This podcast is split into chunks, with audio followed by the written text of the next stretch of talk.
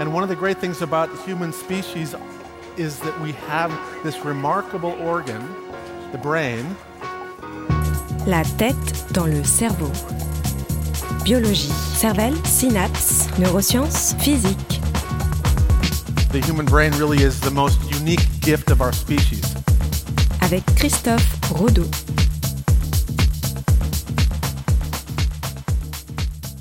Je vous fais voyager dans le temps. L'idée, c'est de partir à la recherche des premiers éléments de la découverte du rôle du cerveau. Alors on pourrait penser que c'est une découverte qui est euh, excessivement récente, alors que pas du tout. Ça fait pas mal de temps qu'on a identifié que le cerveau avait un rôle dans certains comportements. Et ça, on peut le voir dès l'Antiquité. Cette idée va petit à petit S'étendre S'étendre exactement autour de la Méditerranée. Donc ça va passer chez les Grecs, chez les Romains, mais aussi en Égypte, en Afrique du Nord.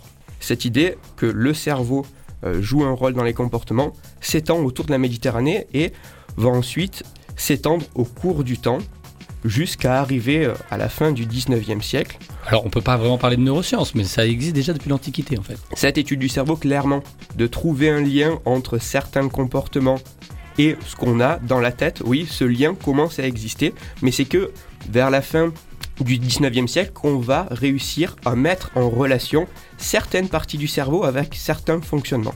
Comment est-ce qu'on fait ça C'est ce qu'on appelle des études de cas, des cas cliniques. En fait, Mhm. lorsque quelqu'un va avoir un accident, une personne va avoir un accident, on va se rendre compte que cette personne va peut-être avoir du mal à parler, peut-être avoir du mal à mémoriser des éléments. Et après sa mort, on va, étu- on va étudier son cerveau et on va voir que certaines parties de son cerveau vont être touchées. Et là, on va faire le lien en disant, ben, cette partie du cerveau doit jouer un rôle dans cette fonction très spécifique. Mais je pense que ce qui est assez paradoxal dans tout ça, c'est que pendant très longtemps, on a étudié le lien qui pouvait exister entre les fonctions du cerveau et le cerveau lui-même, mais jusqu'à la fin du 19e siècle, on ne sait toujours pas de quoi est constitué le cerveau.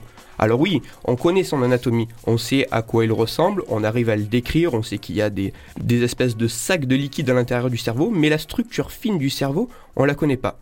Contrairement à la plupart des organes, à la peau, parce qu'il faut savoir que on est vers 1850-1870, le microscope existe depuis à peu près 200 ans, on arrive à faire des colorations très spécifiques qui permettent de voir que dans les tissus, on a des cellules.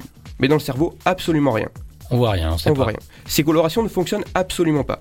Ça fonctionne absolument pas jusqu'à ce qu'un Italien, alors attention, Camillo Golgi, mette euh, au point une coloration très spécifique qui permet de voir ce qu'il y a dans le cerveau.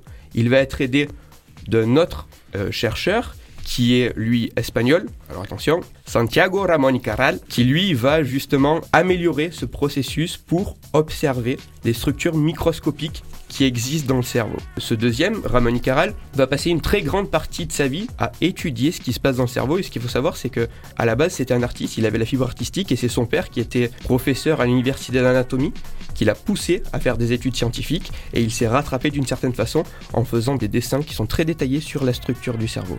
Petite anecdote, je sais pas si tu es sé- sériephile, Oui, oui, Ouais. je regarde euh, pas mal de séries effectivement. tu as un épisode de, de The Big Bang Theory dans lequel euh, tu as Amy qui offre un des dessins originaux Ah, de Ramon Caral à mais vraiment, Sheldon. un, vraiment un, un original. Alors, est-ce que c'est un vrai Ah oui, original dans la série, c'est Dans la série, c'est dit comme un original, Ouais. mais voilà, et on peut le retrouver en, en fond dans la pièce principale de la série. Alors ce sont les deux, scientifiques qui ont vraiment avancé sur euh, l'identification des parties actives du cerveau finalement. Pas vraiment partie active, mais c'est dans l'idée que ce sont les premiers à avoir identifié qu'il existait des structures dans le cerveau. Pour cette découverte, ils recevront tous les deux euh, le prix Nobel en 1906. Et c'est pour ça que j'adore parler de cette anecdote, parce que ce sont les premiers qui vont être à l'origine de ce qu'on va appeler plus tard les neurosciences, parce qu'on a identifié quelles sont les structures microscopiques qui existent dans le cerveau. Ça, c'est la première raison pour laquelle j'adore parler de ça. La deuxième raison, c'est c'est quelque chose qui peut paraître assez fou, c'est que ces deux chercheurs, lorsqu'ils reçoivent le prix Nobel, ont une vision totalement différente de ce qu'ils viennent de découvrir. Le premier, Golgi, pense qu'en fait, ce qu'il observe, c'est un, un immense réseau, un petit peu comme des racines qui s'étendent dans le cerveau, alors que le deuxième, Caral, lui, pense que ce sont des structures qui sont distinctes les unes des autres, et quelques années plus tard, ça sera ce deuxième qui euh, aura raison, puisqu'on identifiera ces structures et qu'on appellera ces structures des neurones. La deuxième raison que je viens de dénoncer, ça me permet aussi de parler de la science et de montrer que oui, à ce moment précis de la science, on n'arrivait pas à faire la distinction entre, entre ces deux théories, qu'il aura fallu du temps pour poser les choses. C'est un petit peu la marque que je vais essayer euh, d'imprimer sur, euh, sur cette chronique. En plus d'être un moment vivant, divertissant, j'aimerais que euh, ce soit un moment qui mène un petit peu à la réflexion, qui mène un peu à la discussion sur ce qu'est la science et comment celle-ci fonctionne. On peut avoir en même temps, à un instant T, deux visions différentes. Il y en a forcément une qui sera pas forcément totalement juste par rapport à l'autre, mais à l'instant T, c'est le niveau le plus haut de connaissance qu'on ait, donc les deux sont encore valables. Exactement.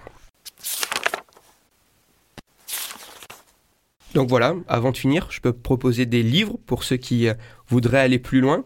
Alors le premier bouquin que je vous propose, c'est euh, un bouquin qui a été écrit par des chercheurs euh, marseillais qui travaillent dans les neurosciences et qui est pile dans ce qu'on va essayer de creuser ensemble et qui se nomme tout simplement toutes les questions que vous vous posez sur le cerveau.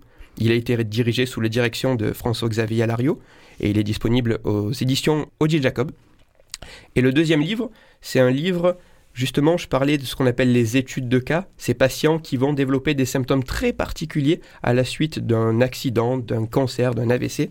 Un très bon bouquin que je trouve qui est en fait une collection de plusieurs de ces cas. Il s'appelle L'homme qui prenait sa femme pour un chapeau. Il est écrit par Oliver Sacks et il est disponible aux éditions du Seuil. Alors si on veut te suivre et si on va voir d'autres éléments, je peux vous proposer de me retrouver sur Twitter Christophe-Rodo, R-O-D-O. Et euh, sinon, ben, je vous retrouve euh, la semaine prochaine. Je vous remercie. Christophe Rodeau. La tête dans le cerveau.